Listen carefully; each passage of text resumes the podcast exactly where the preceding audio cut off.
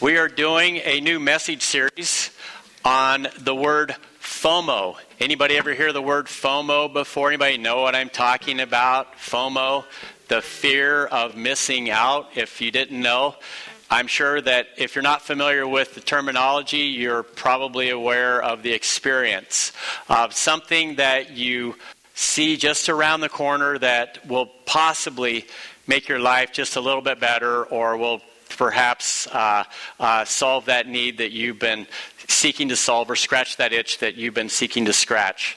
FOMO is one of those things that it's a way of appealing to what we don't have because there's something about the way we are made that longs for things beyond. And I think that if you are like me, you have a certain restlessness about things that you don't have that you long for. And if you're like me, you're not always sure what to do with that. And if you are a person who lives in our culture, you know that a lot of people spend a lot of time trying to help us figure that out. One of them, I remember as a kid, was a game show by uh, named Let's Make a Deal. Anybody ever hear of Monty Hall? Some of you guys did. Okay, I, am not going to go into the rules of the game show, other than to say there was a facet of the game show where there were three doors, and you had to choose which door you would pick to receive the prize behind the door. And that's all well and good, but you knew that this possibly could end very, very well with something like a new car being represented behind the door. Or it could be okay. You could get a trip to, of all places, Tahiti. Now, how many of you are wanting to go to Tahiti? You're like, I don't even know where Tahiti is.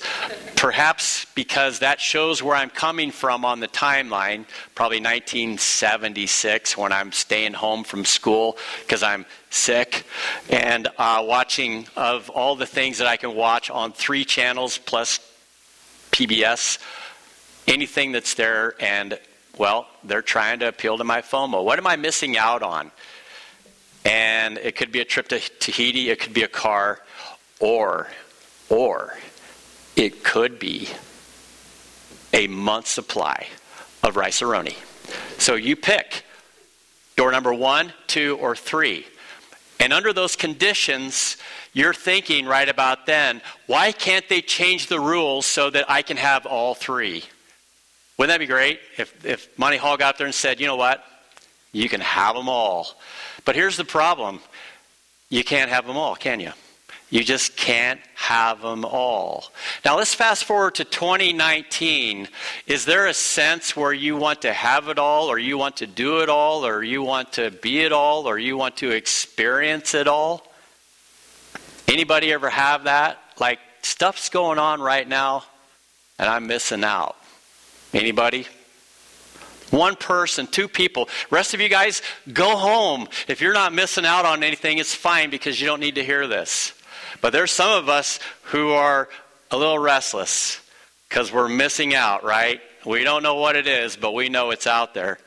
Now, fast forwarding to 2019, we also have a FOMO enhancing device. So if you ever fear missing out, that's one thing. And if you want to miss out even more, like if you want to like put that fear of missing out on steroids, Go down to your local Verizon and pick up one of these because it will prompt you, it will ping you, it will shake, it will vibrate, it will do things to tell you one thing and one thing only. You, my friend, are missing out. And what do you do with that? Because deep inside of you, there is this need. Even right now, you're thinking, my phone is doing that. And do I watch him or do I look down and see what's going on? Don't do it. Don't give in. But my guess is if you do, well, you're just like the rest of us. We all have that need to see what's around the corner, what's behind door number one, two, and three, and we have that need to know. Well, FOMO is one of those things that the Bible doesn't actually use the word FOMO, but it definitely paints a pretty good picture of what it can mean for us. And interestingly enough, the very first story in the Bible that involves human beings interacting has as its theme FOMO. Did you know that? All you have to do is look to the book of Genesis and go no farther than chapter 3, and you got it right there, front and center. And that's the reason why I'm going into this experience because I think we're living in one of those moments where our fear of missing out almost obscures our ability to see what it is that's right in front of us.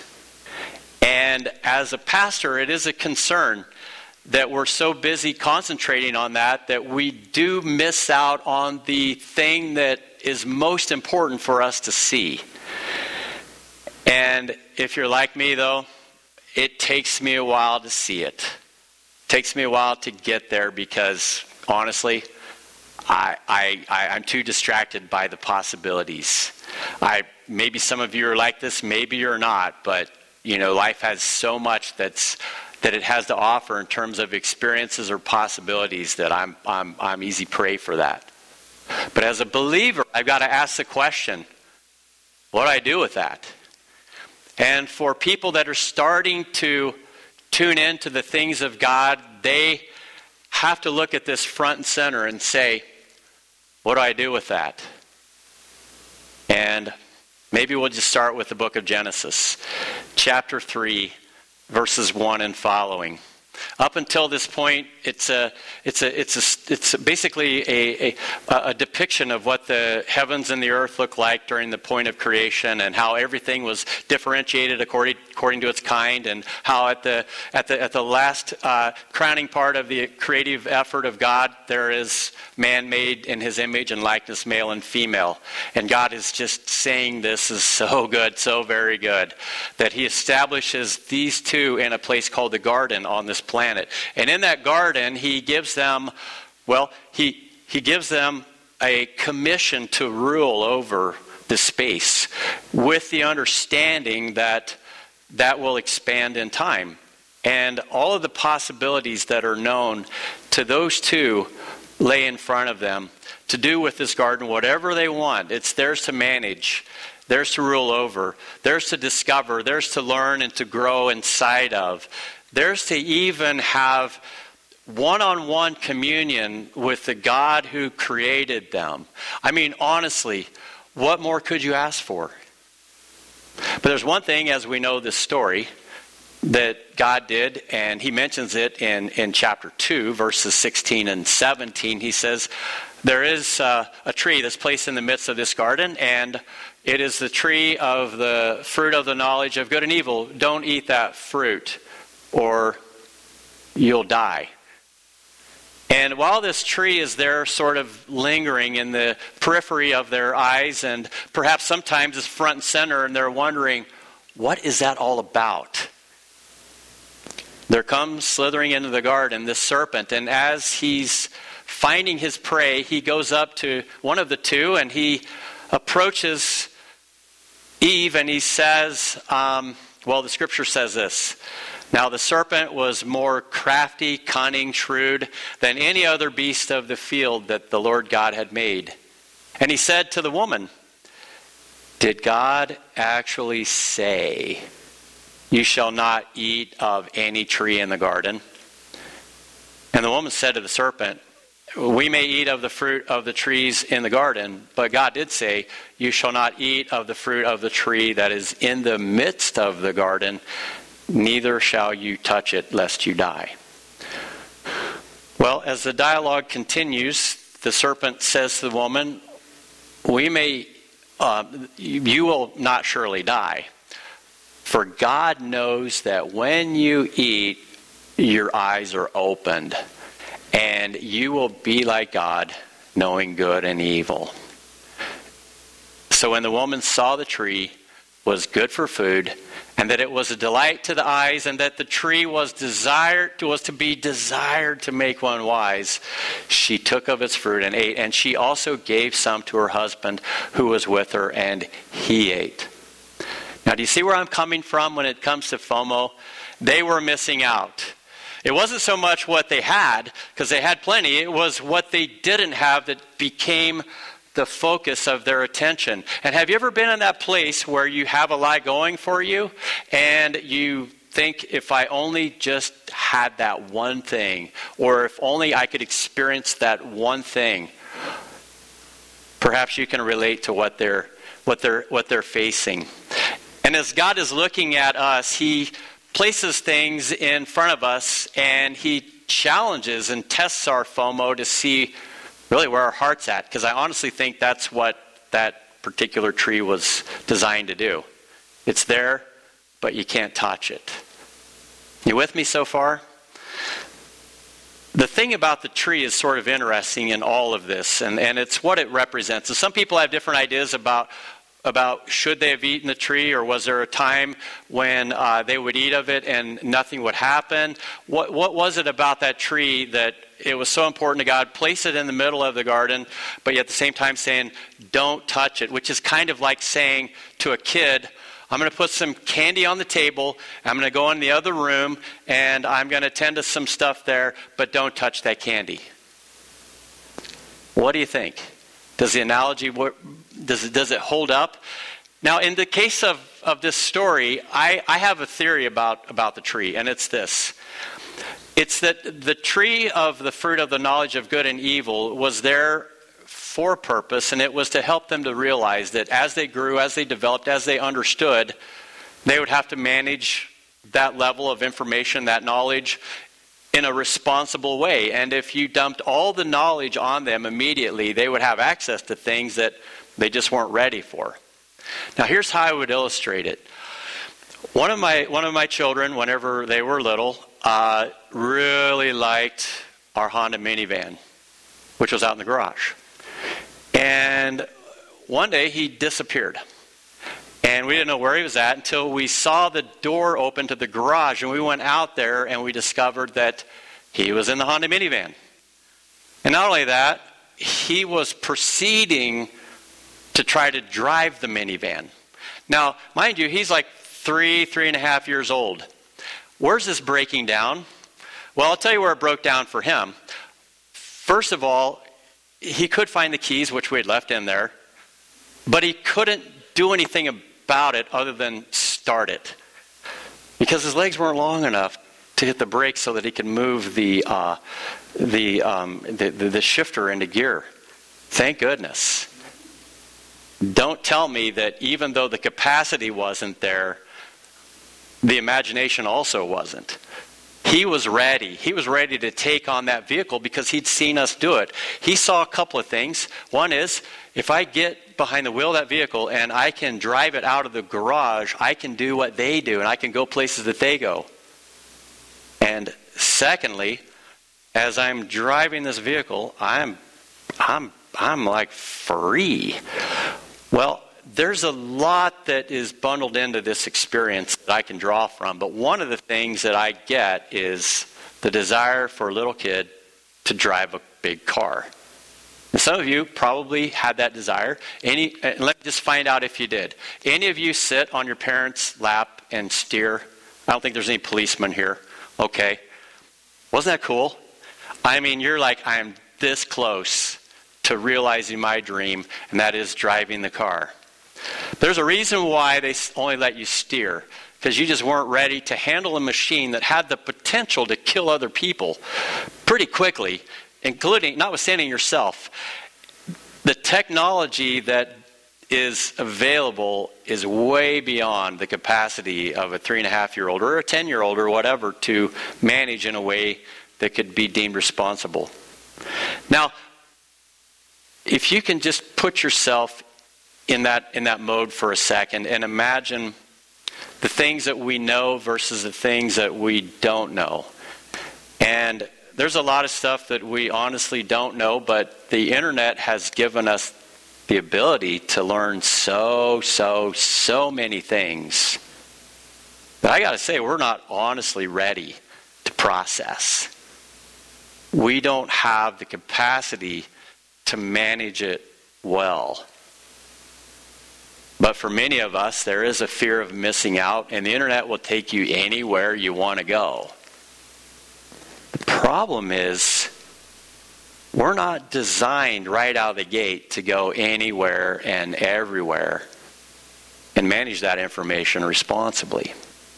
And I suspect that in Adam and Eve's eyes, as they ate of the fruit of the tree of the knowledge of good and evil, and their eyes started to open up and they became aware, they were in way over their heads very quickly. And they discovered a sense of disconnect between their own capacities and their own awareness. I can only think it made them anxious. And when God discovered that this was going on, and I think He knew it was going to happen, He said, You're no longer fit to manage the garden. You're out. He threw him out. And it was all because of FOMO. They just were afraid they were going to miss out. There was this one little slice of something that they did not have, even though they had everything else. And I wonder, what is so important in your life that you believe that one little slice of something that is missing is going to change everything? I truly believe there is one little slice of something that opens up to, into a whole lot more that maybe you are missing, but we're not ready for that yet. When these two people in the garden were being described in the storyline, it was for every one of us to pay attention to. Because there's something about missing out on things that is just wired into our lives. There's a restlessness that we have that says, I want more. And maybe you wake up every day thinking, my life is pretty boring. Or maybe you get on your phone and you see the curated lives of other people and you say, if only in northeastern Ohio, in on the on the cusp of November, I could be at Hilton Head. I could be in Florida. I could be somewhere on the beaches of California. But here I am, stuck in Ohio. You've actually seen that that that that little uh, uh, decal on the back of car saying "Stuck in Ohio," and you think, man, stuck here because I'm missing out on what's going on there. And that longing for something beyond sets in. And as it does, you not only think about what those other people are doing, you look at how perfect their lives are. But in the background of that story is another story that says there were 29 pictures taken in order to get that 30th one right. Picture number one, you take it and you're like, oh man, they got their eyes closed. Next one, I don't look very good in that picture. Next one, oh, the sun's wrong. And pretty much, I'm just say this and don't be offended, but, but some of you just say, my life sucks. I can't get a good picture. But then it happens and you get that picture and you put and you post it. And your intent is I just want to to report like the newspaper does to people I know, friends I like. We're having a great time. But the FOMO effect, which is churning on both sides of that picture, the first one is we can never get a good picture. My life is horrible. On the receiving end of the picture, it is wow, they're obviously having a great time. My life is horrible. There's something about the moment that we're living in that just leverages FOMO in an evil way that causes us to be ra- as radically discontent as radically as this thing enhances FOMO. And that is my deepest concern as a pastor right now because I wonder sometimes how many people are caught into that FOMO treadmill because it is deeply rooted in our story. And if you are, maybe we can learn to find our way out and discover what it is that we are truly missing out on, or figuring out how to miss out on the things we fear missing out on to begin with. Now, the Bible tells us a lot about this experience in a variety of forms, but I would boil it down to this.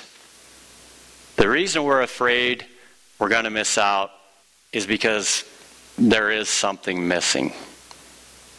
And maybe you're in church today because you know that there's a slice of your life that there is something missing and only God can fill it. This goes way back. One of, one of the, the ancient theologians was somebody called St. Augustine, and he said a phrase that has, first time I heard it, it just stuck with me because I can relate to it so well. And he said this Our hearts are restless until they find rest in God. Maybe your heart's restless. And maybe you haven't discovered how you can find rest in God. And in this first part of the message series, it's just painting a picture more than giving you bullet points of the direction that we need to go to find that, that, that rest.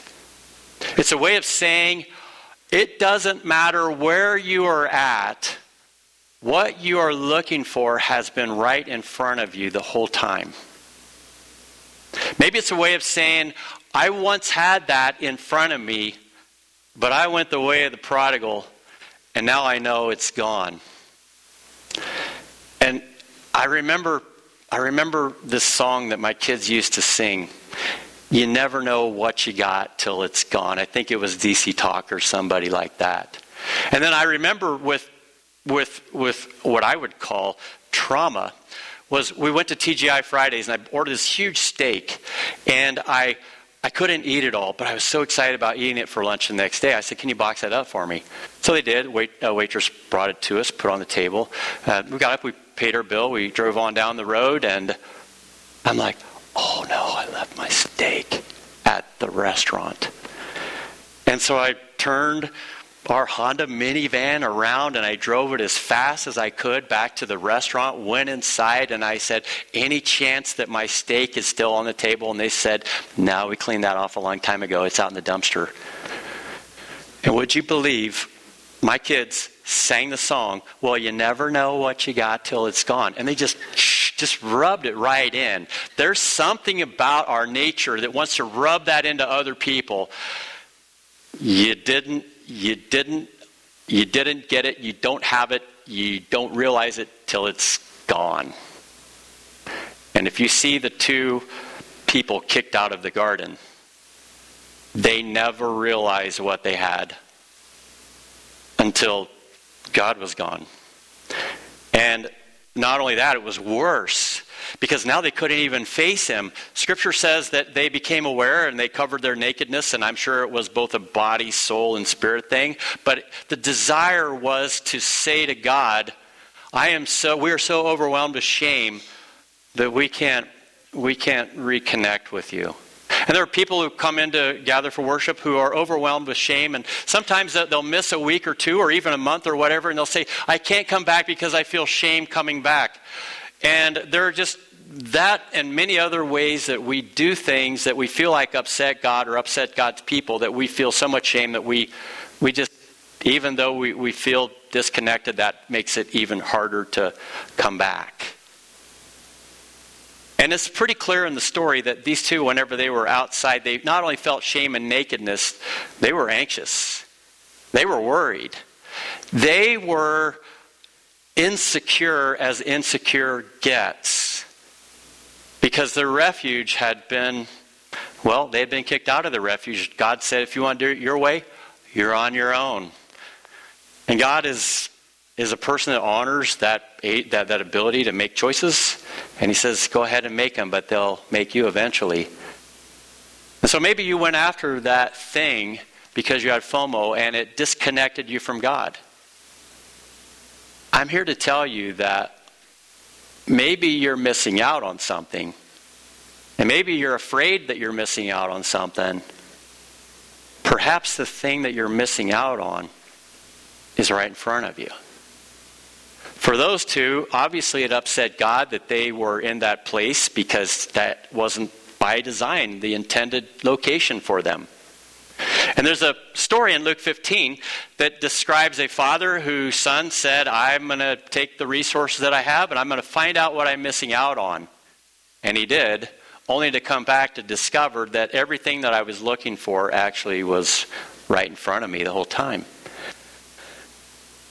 And it's just a perennial theme in the Bible that we long for something. Our hearts are restless until they find rest in God.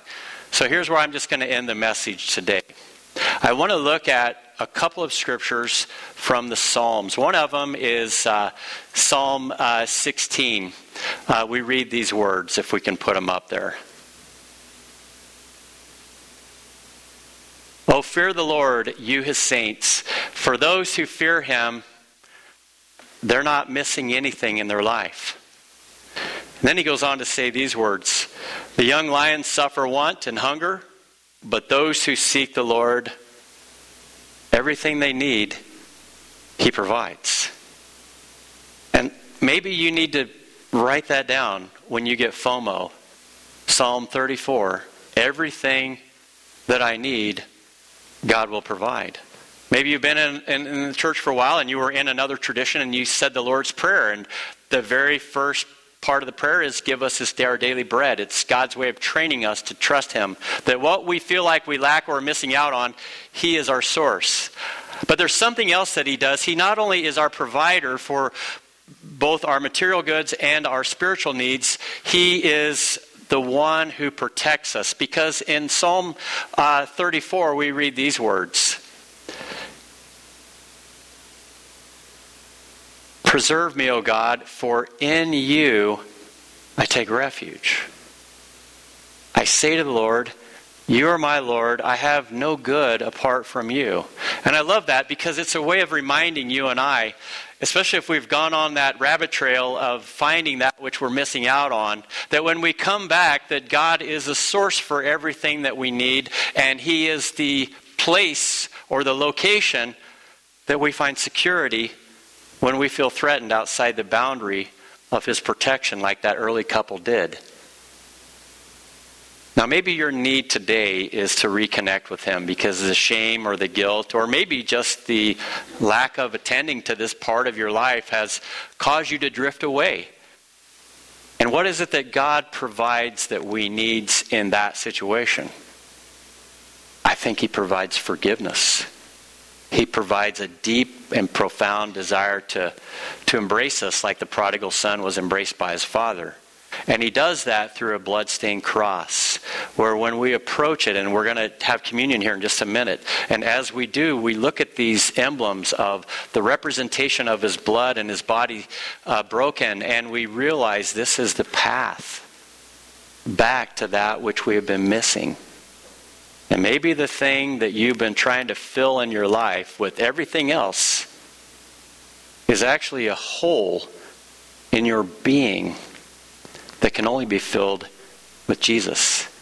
Because I honestly think FOMO, in a lot of ways, is just another way of saying, I'm looking for something to fill that God space in my heart. And there's a lot of options to try to do that. There's a lot of false trails that we can go down. But there is only one place that will make our restless hearts find peace, and it's Him. And so if you need to close that gap of shame through forgiveness, ask God, and every time you ask, He will forgive. What you lack, He will provide. And maybe you've gone that route and now you're connected to Him, but in every episode and situation in your life, and especially when you're on your FOMO enhancing device, you're asking the question God, help me to sort out why I need that, why I'm going there, why I'm prompted to do that. And help me to get on the balcony of my life and see whether or not it's going to just be another endless, empty pursuit or whether it is a means by which I can bring you into the equation and bless somebody.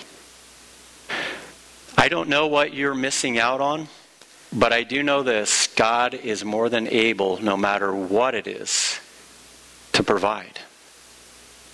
And some of you, I know, are prone to being fearful just in general.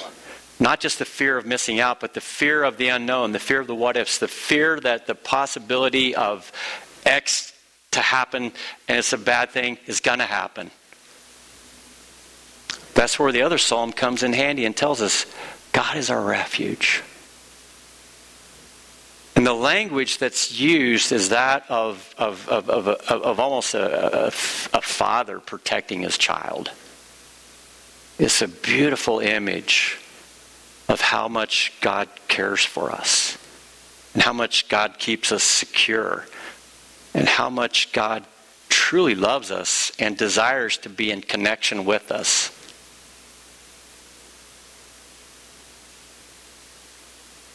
God may be working in your heart right now. And He may be asking you the question. And as I conclude this, I just want to say the question may be this What do you fear of missing out on that is so great that you're willing to put me aside for that? And maybe as we move into the next part of the series, we can do a little bit of personal inventory and say, you know, FOMO is a thing, and this is how it works. And this is how it actually controls me. And this is perhaps the fruit that has come out of it. We're going to pivot from FOMO to the joy of missing out. And where we find that joy, as we've talked about it so much in the last few weeks, and the source of it. But for now, I'm just going to end with prayer. Would you bow with me? Father, as we conclude this first part of this message series, I pray that the words that I've spoken would be from you. And where they're not, Father, I pray that you help us to just put them aside.